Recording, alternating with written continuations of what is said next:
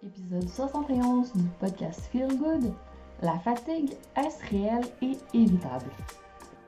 Je suis Andréane et je te souhaite la bienvenue sur le podcast Feel Good. Ici, tu trouveras différentes manières de prendre soin de toi pour que tu trouves la manière qui feel good pour toi. Seul avec moi ou avec des invités qui nous partageront leur manière d'intégrer le bien-être dans leur vie explorons ensemble différents aspects de ce qu'on appelle parfois self-care, développement personnel, self-love, bien-être, mieux-être, wellness, bref, ce que moi j'appelle le feel good. J'espère te donner envie de mettre un petit peu plus de bien-être dans ton quotidien, parce que faire en sorte de te sentir bien, c'est ta mission. Personne ne peut le faire pour toi, personne ne sait ce dont tu as besoin, et toi seul sais de quoi tu as envie. Alors prends une grande respiration Ouvre grand tout tes sens, ton mental, ton cœur, ton énergie, ton esprit, et laisse-moi te présenter l'épisode de cette semaine. Le podcast Feel Good présenté par le planificateur EFIC, l'agenda qui te permettra de récupérer ton temps et d'organiser ta journée pour te garder du temps pour toi. Ce système de planification et de gestion du temps te permettra de mettre ton cerveau sur papier et d'arrêter de t'éparpiller. Il t'amènera à dresser la liste de tes objectifs et d'obtenir un plan concret pour y arriver. Teste par toi-même, le lien est dans les ressources de cet épisode et utilise le code AAG10 pour obtenir 10% de rabais. C'est parti pour que tu commences à accomplir plus en 90 jours que les autres en une année. Salut et bienvenue à cet épisode du podcast Feel Good où on va parler de fatigue. Donc cet épisode est particulièrement pour toi.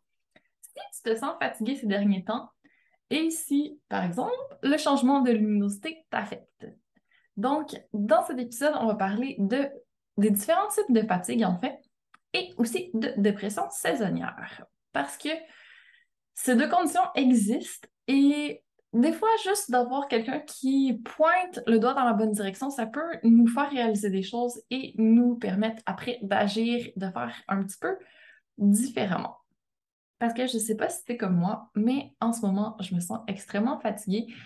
Et je sais pourquoi, parce que j'ai un bébé qui va bientôt avoir quatre mois et que au niveau sommeil, c'est pas encore tout à fait ça. Mais il y a aussi le changement de saison qui m'affecte. Moi, je suis beaucoup affectée par la lumière. Et aussi, ben, j'ai pas été forcément très assidue sur euh, récupérer du sommeil quand je pouvais. J'ai peut-être stressé pour certaines choses qui n'étaient pas forcément utiles. Donc, il peut y avoir plein, plein de raisons qui font en sorte qu'à un moment donné, on arrive et on est vraiment cerné et on commence à oublier des choses et on se sent vraiment pas au top, ni physiquement, ni mentalement. Et c'est pas agréable. Donc, si tu es un peu dans la même situation, que tu sois avancé ou pas dans ton stade de fatigue, Écoute avec moi les prochaines minutes qui suivent, comme ça on va essayer de travailler ensemble sur ce qui est possible de faire parce que je pense pas qu'on soit obligé de rester là-dedans. Alors, commençons par essayer peut-être de définir qu'est-ce qu'une fatigue normale?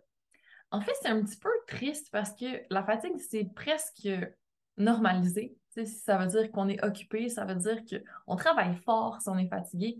Et selon des études, près d'une personne sur trois aux États-Unis dit qu'elle se sent fatiguée, un peu de façon euh, chronique. Donc, on n'est pas toute seule si tu es dans la team fatiguée en ce moment. Mais est-ce que ça veut dire qu'on doit accepter ça et rester là-dedans?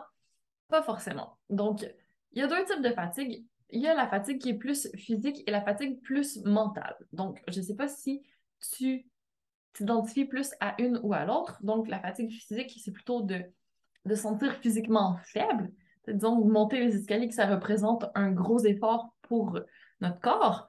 Et la fatigue mentale, ben, ça va être plus euh, quand on commence à avoir un peu plus de difficultés à se concentrer, à apprendre des nouvelles choses, qu'on a l'impression qu'on en perd un petit peu des bouts. Et des fois, la fatigue physique et mentale viennent les deux ensemble. Dans le fond, c'est difficile de dire si c'est plus un ou l'autre. Mais ça, c'est deux types de fatigue. Donc, plutôt physique ou plutôt mental. Et après ça, il y a différents stades de fatigue. Donc, on peut dire qu'on est un peu somnolent, c'est pas fatigué, somnolent, parce qu'on a eu, par exemple, une moins bonne nuit la nuit passée et qu'on n'a pas eu notre beauty sleep. Donc, c'est une fatigue qu'on ressent aujourd'hui. C'est supposé être temporaire. normalement, après une bonne nuit de sommeil, on devrait récupérer. Par contre, quand on dort mal ou pas assez de façon un petit peu plus étendue, là, on va commencer à parler de fatigue qui est plus chronique. Donc, plus on passe du stade temporaire au chronique, plus ça devient, entre guillemets, grave et permanent surtout. Donc là, ça peut être dû parce qu'on fait de l'insomnie ou qu'il y a différentes causes. Dans le fond, la fatigue, ça peut être dû, et je t'amène à faire peut-être un petit scan en ce moment, où est-ce que tu en es par rapport à la fatigue? Est-ce que tu arrives à identifier les sources? Donc, est-ce que ça vient plutôt du niveau mental? Donc, est-ce que ça peut être parce que tu es stressé en ce moment, que tu fais un petit peu d'anxiété, que tu as des affections comme la dépression, le burn-out? Est-ce que tu as des troubles alimentaires ou quelque chose qui t'affecte au niveau mental et qui pourrait avoir un impact sur ton sommeil? Sinon, est-ce que c'est parce que tu prends des médicaments et que c'est l'effet secondaire euh, d'un médicament, comme des antihistaminiques, par exemple du Benadryl, ça, ça endort beaucoup, des antidépresseurs? Est-ce que c'est un débalancement au niveau métabolique? Est-ce qu'il y a quelque chose qui peut expliquer, par exemple, si tu fais du diabète, ça peut engendrer de la fatigue? Si tu fais de l'hypothyroïdie, tu vas ressentir plus de fatigue. Si tu es enceinte, tu vas ressentir plus de fatigue. Donc, ça, c'est normal et on peut pointer le doigt assez rapidement sur une cause médicale, si c'est le cas de ton côté. Sinon, ça peut être peut-être une maladie qui n'était pas encore détectée. Ça peut être de l'anémie, donc tu manques de fer. Ça va faire en sorte que tu as l'impression d'être plus fatigué. Ou encore une mononucléose, par exemple. Et il y a plein d'autres maladies qui peuvent engendrer de la fatigue. Sinon, est-ce que c'est ton rythme de vie? En ce moment? Est-ce que tu as bu plus d'alcool? Donc, ça joue sur la qualité de ton sommeil. Est-ce que tu fais peu d'activité physique? Est-ce que tu as une carence alimentaire? Est-ce que tu es sur le décalage horaire? Est-ce que tu as un déficit en vitamines? Donc, il y a plein de choses qui peuvent expliquer la fatigue. Et si tu as un doute, ça peut toujours être une bonne idée d'aller consulter. Il y a plein de gens qui le font. C'est vraiment une cause fréquente de consultation médicale dire qu'on est fatigué. Donc, si tu veux juste te rassurer et exclure les causes médicales, n'hésite pas à aller chercher une consultation. Ça peut toujours être une bonne idée, ne serait-ce que pour ta tranquillité d'esprit, enlever une cause de stress dans ta vie. Et si tu te demandes si tu es atteint de fatigue chronique, je vais te dire la définition selon Passeport Santé. Donc, la fatigue chronique, c'est un syndrome qui se définit par une atteinte qui dure dans le temps. Donc, c'est un état de lassitude constante qui se développe au fil du temps et qui mène à une capacité mentale et à une énergie diminuée. Donc, la fatigue chronique a des répercussions sur l'état émotionnel et sur l'état psychologique de la personne qui en est atteinte. Donc, quand on est toujours dans un état de carence en sommeil, c'est sûr que ça a des conséquences. Donc, la fatigue, c'est vraiment réel. Je peux en attester on n'a pas l'impression d'être au sommet de notre faculté mentale. On oublie des choses. Des fois, on se sent vraiment perdu. Donc, c'est pas facile toujours de, de fonctionner normalement quand on est fatigué, tout simplement parce qu'on manque de sommeil. Donc, on respire et on va aller voir les solutions qui sont possibles dans quelques instants. Mais avant, je vais juste nommer quelques symptômes qui peuvent découler de la fatigue. Donc, ça peut être au niveau musculaire, on peut se sentir endolori. Ça peut être au niveau de la motivation, on peut avoir l'impression de avoir de motivation pour grand-chose, que tout demande trop d'énergie. Ça peut être d'être somnolent durant la journée. On peut avoir de la difficulté à se concentrer, à apprendre des nouvelles choses. Ça peut se manifester au niveau gastro, gastro-intestinal. On peut avoir mal à la tête, on peut se sentir irritable, on peut avoir un temps de réponse, des réflexes qui sont ralentis, on peut avoir une vision plus floue. Donc, il y a plein de manifestations physiques, mais aussi mentales, émotionnelles qui découlent de notre manque de sommeil, sans parler de l'aspect énergétique. Donc, vraiment, ça a des conséquences sur notre bien-être global. Et si tu te reconnais pas là-dedans, qu'il n'y a rien qui pourrait expliquer ta fatigue, il y a une autre option, c'est peut-être la dépression saisonnière. Donc là, on est un peu tôt quand même, mais c'est une affection qui apparaît à l'automne avec le manque de luminosité. Donc, selon la définition de isantémentale.ca, le trouble affectif saisonnier qui se résume sous l'acronyme TAS et qui est plus communément connu sous le nom de dépression saisonnière, saisonnière ou dépression hivernale en Amérique du Nord. C'est un type de dépression qui survient pendant les mois d'automne et d'hiver. Donc, généralement, ça commence plus vers la fin de l'automne, le début de l'hiver et ça disparaît en été. Donc, c'est vraiment en fonction de la période de l'année où il y a le moins de lumière. Puis après ça, quand le soleil revient, ben, ça aide et ça fait en sorte qu'on retrouve notre morale et notre énergie. Donc, si tu te sens vraiment affecté par la dépression saisonnière, les symptômes, ça peut être problème d'humeur, tu ressens plus de tristesse, d'ennui, d'irritabilité. Tu as l'impression d'avoir toujours besoin de sommeil, fatigué, tu manques d'énergie, tu as plus d'appétit, tu as besoin de. Tu as moins envie de sortir, en fait, donc tu évites les situations sociales, tu perds l'intérêt et du plaisir dans les activités qui normalement t'en apportent. Donc, si ça te parle, ben, peut-être que tu souffres de dépression saisonnière. Et dans tous les cas, sache que peu importe la raison pour laquelle tu es fatigué et le stade où tu es rendu, même si c'est fréquent et presque valorisé d'être fatigué, ce n'est pas une, fatalité. Tu n'as pas besoin d'en faire ta réalité. Si tu veux, il y a des solutions. Es-tu prête à les explorer avec moi? Donc, on va y aller de façon brève. Je vais t'en donner cinq, mais il y aurait une multitude d'astuces que tu pourrais décider de mettre en place. Donc, première astuce que je te propose aujourd'hui, ça va être la luminothérapie. Donc, pour combattre la dépression saisonnière, aller chercher une petite lampe. En fait, ce qu'il faut, c'est une lampe avec une lampe avec un filtre UV qui va faire assez de lumière. Donc là, on parle de 5000 à 10 000 lux et qui, quand tu vas être exposé à chaque jour, 30 à 60 minutes, va te permettre d'aller chercher cette dose de lumière qui te manque. Donc, ça peut être fait en faisant autre chose. Tu peux la mettre à ta table où tu prends ton petit déjeuner. Si tu es en télétravail, tu peux mettre ta lampe quand tu travailles à l'ordinateur. Bref, la luminothérapie peut vraiment s'intégrer à ta vie quotidienne et te permettre de combattre les symptômes de la dépression saisonnière. Donc, astuce numéro un, teste la luminothérapie. Astuce numéro 2, je vais t'inviter à te pencher sur ton alimentation. Donc, l'alimentation, on le sait, ça peut vraiment aider si on a des carences, ça augmente la fatigue. Donc, va chercher une alimentation qui est riche en vitamines et minéraux. Donc, plein de fruits et légumes, plein de couleurs différentes dans tes fruits et légumes pour aller chercher différentes vitamines et minéraux. En particulier, ce qu'on veut, ça va être la vitamine C, la vitamine E, la vitamine B, les antioxydants, du magnésium et du fer pour pouvoir avoir un maximum de boost au niveau de ton énergie. Et on fait attention à la caféine. Quand on en prend trop, ça va être plus difficile pour notre sommeil. Et aussi à l'alcool parce que l'alcool diminue la qualité de notre sommeil. Donc, ça peut être contre-productif de trop consommer d'alcool quand on essaye de travailler sur notre sommeil et notre fatigue. Donc, l'astuce numéro 2, regardez au niveau de ton alimentation si tu peux aller chercher une supplémentation en vitamines et minéraux ou aller chercher plus de fruits et légumes pour pouvoir avoir tous tes besoins qui sont rencontrés et éviter les carences. Et surtout, petite parenthèse, la vitamine E. Donc, quand on a pu le soleil euh, assez fort et une exposition assez conséquente, comme c'est le cas dans l'hémisphère nord, en Amérique du Nord en particulier, durant l'hiver, ben, c'est important d'aller chercher parfois une supplémentation. Il y en a qui est ajoutée dans le lait ou dans les boissons végétales, par exemple.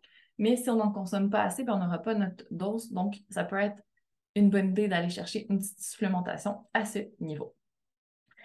Maintenant, option astuce numéro 3, ça va être de bouger, bien entendu, parce que Hein, promotion de l'activité physique, si tu me connais, tu le sais. On en parle souvent. Ça permet la sécrétion de bonnes hormones, ça permet de faire du bien au niveau mental et physique. Donc, choisir une activité physique qui est adaptée, ça va être une bonne idée parce que je sais que quand on est fatigué, on n'a pas envie de faire d'activité physique. Moi, la première, j'ai un peu diminué ces derniers jours, semaines. Donc, c'est vraiment plein de possibilités qui s'offrent à toi de choisir quelque chose qui est peut-être plus doux, mais qui va quand même te permettre de bouger. Donc, est-ce que juste aller faire une petite marche dehors, t'oxygéner, ça peut être une option pour toi? Est-ce que faire du yoga, du pilates, du stretching, qui est encore une fois plus doux, ça peut être une option pour toi. Qu'est-ce qui t'intéresse? Est-ce que tu as envie de danser? Est-ce que tu as envie d'aller faire du vélo? Est-ce que tu as envie de t'inscrire à un cours de quelque chose? Vraiment, libre à toi. Toutes les façons de bouger sont bonnes. Ça va t'apporter des bénéfices. Donc, tu as vraiment le choix. Et peut-être, seul petit bémol, éviter de s'entraîner directement avant de se coucher. Parce que si tu es sur un high, ça va être plus difficile au niveau de ton sommeil, mais sinon, aucune contre-indication, aucun effet secondaire au niveau de l'activité physique. Donc, vas-y, garde-toi. Option numéro 4, ça va être de faire des micro-siestes. Donc, un petit power nap de 5, 10 ou 15 minutes si tu veux pas nuire à ton sommeil, c'est une durée assez courte pour te permettre quand même d'aller chercher des bénéfices au niveau de ton boost d'énergie. Donc, plutôt que de prendre un café, si tu peux faire une micro-sieste, ça peut vraiment t'aider. Et ça va aussi faire en sorte que tu vas quand même dormir ta nuit après. Ça n'a pas été une période assez longue pour que ça nuise à la qualité de ton sommeil le soir. Donc, ça reste une option. Et petit point supplémentaire, petit bonus, si tu mets tes pieds sur le mur, donc tes jambes surélevées quand tu te couches, tu vas avoir un extra retour veineux en plus. Donc, selon Bernadette de Gasquet, en particulier dans son livre sur la récupération post-accouchement, elle recommande au moment de le faire, même juste les jambes posées, les mollets sur une chaise, les fesses, le dos posé par terre. Si tu ne veux pas avoir les jambes complètement relevées sur le mur, que c'est trop difficile au niveau de ta flexibilité, juste avoir les pieds, les jambes plus haut que le tronc, la tête, ben, ça permet vraiment de réoxygéner, de rebooster ton énergie plus rapidement. Elle, elle dit que ça équivaut presque à une nuit de sommeil, un 15 minutes comme ça. Je suis pas tout à fait d'accord, mais quand même, point bonus si tu as les pieds surélevés quand tu fais ta micro-sieste. Et notre cinquième option, notre cinquième astuce, ça va être de vraiment te créer de bonnes habitudes de sommeil, d'avoir une bonne hygiène de sommeil. Ce qu'on entend par là, c'est de créer une petite routine et d'avoir vraiment un horaire régulier au niveau de ton sommeil pour faciliter ton endormissement et pouvoir aller chercher tout le sommeil dont tu as besoin. Donc, quand on se couche toujours à la même heure, que ce soit la semaine ou la fin de semaine, notre corps devient un petit peu plus accoutumé et ça devient plus facile pour lui de s'endormir. Il y a moins cette période de latence où on est réveillé quand on se couche en attendant de s'endormir, en théorie.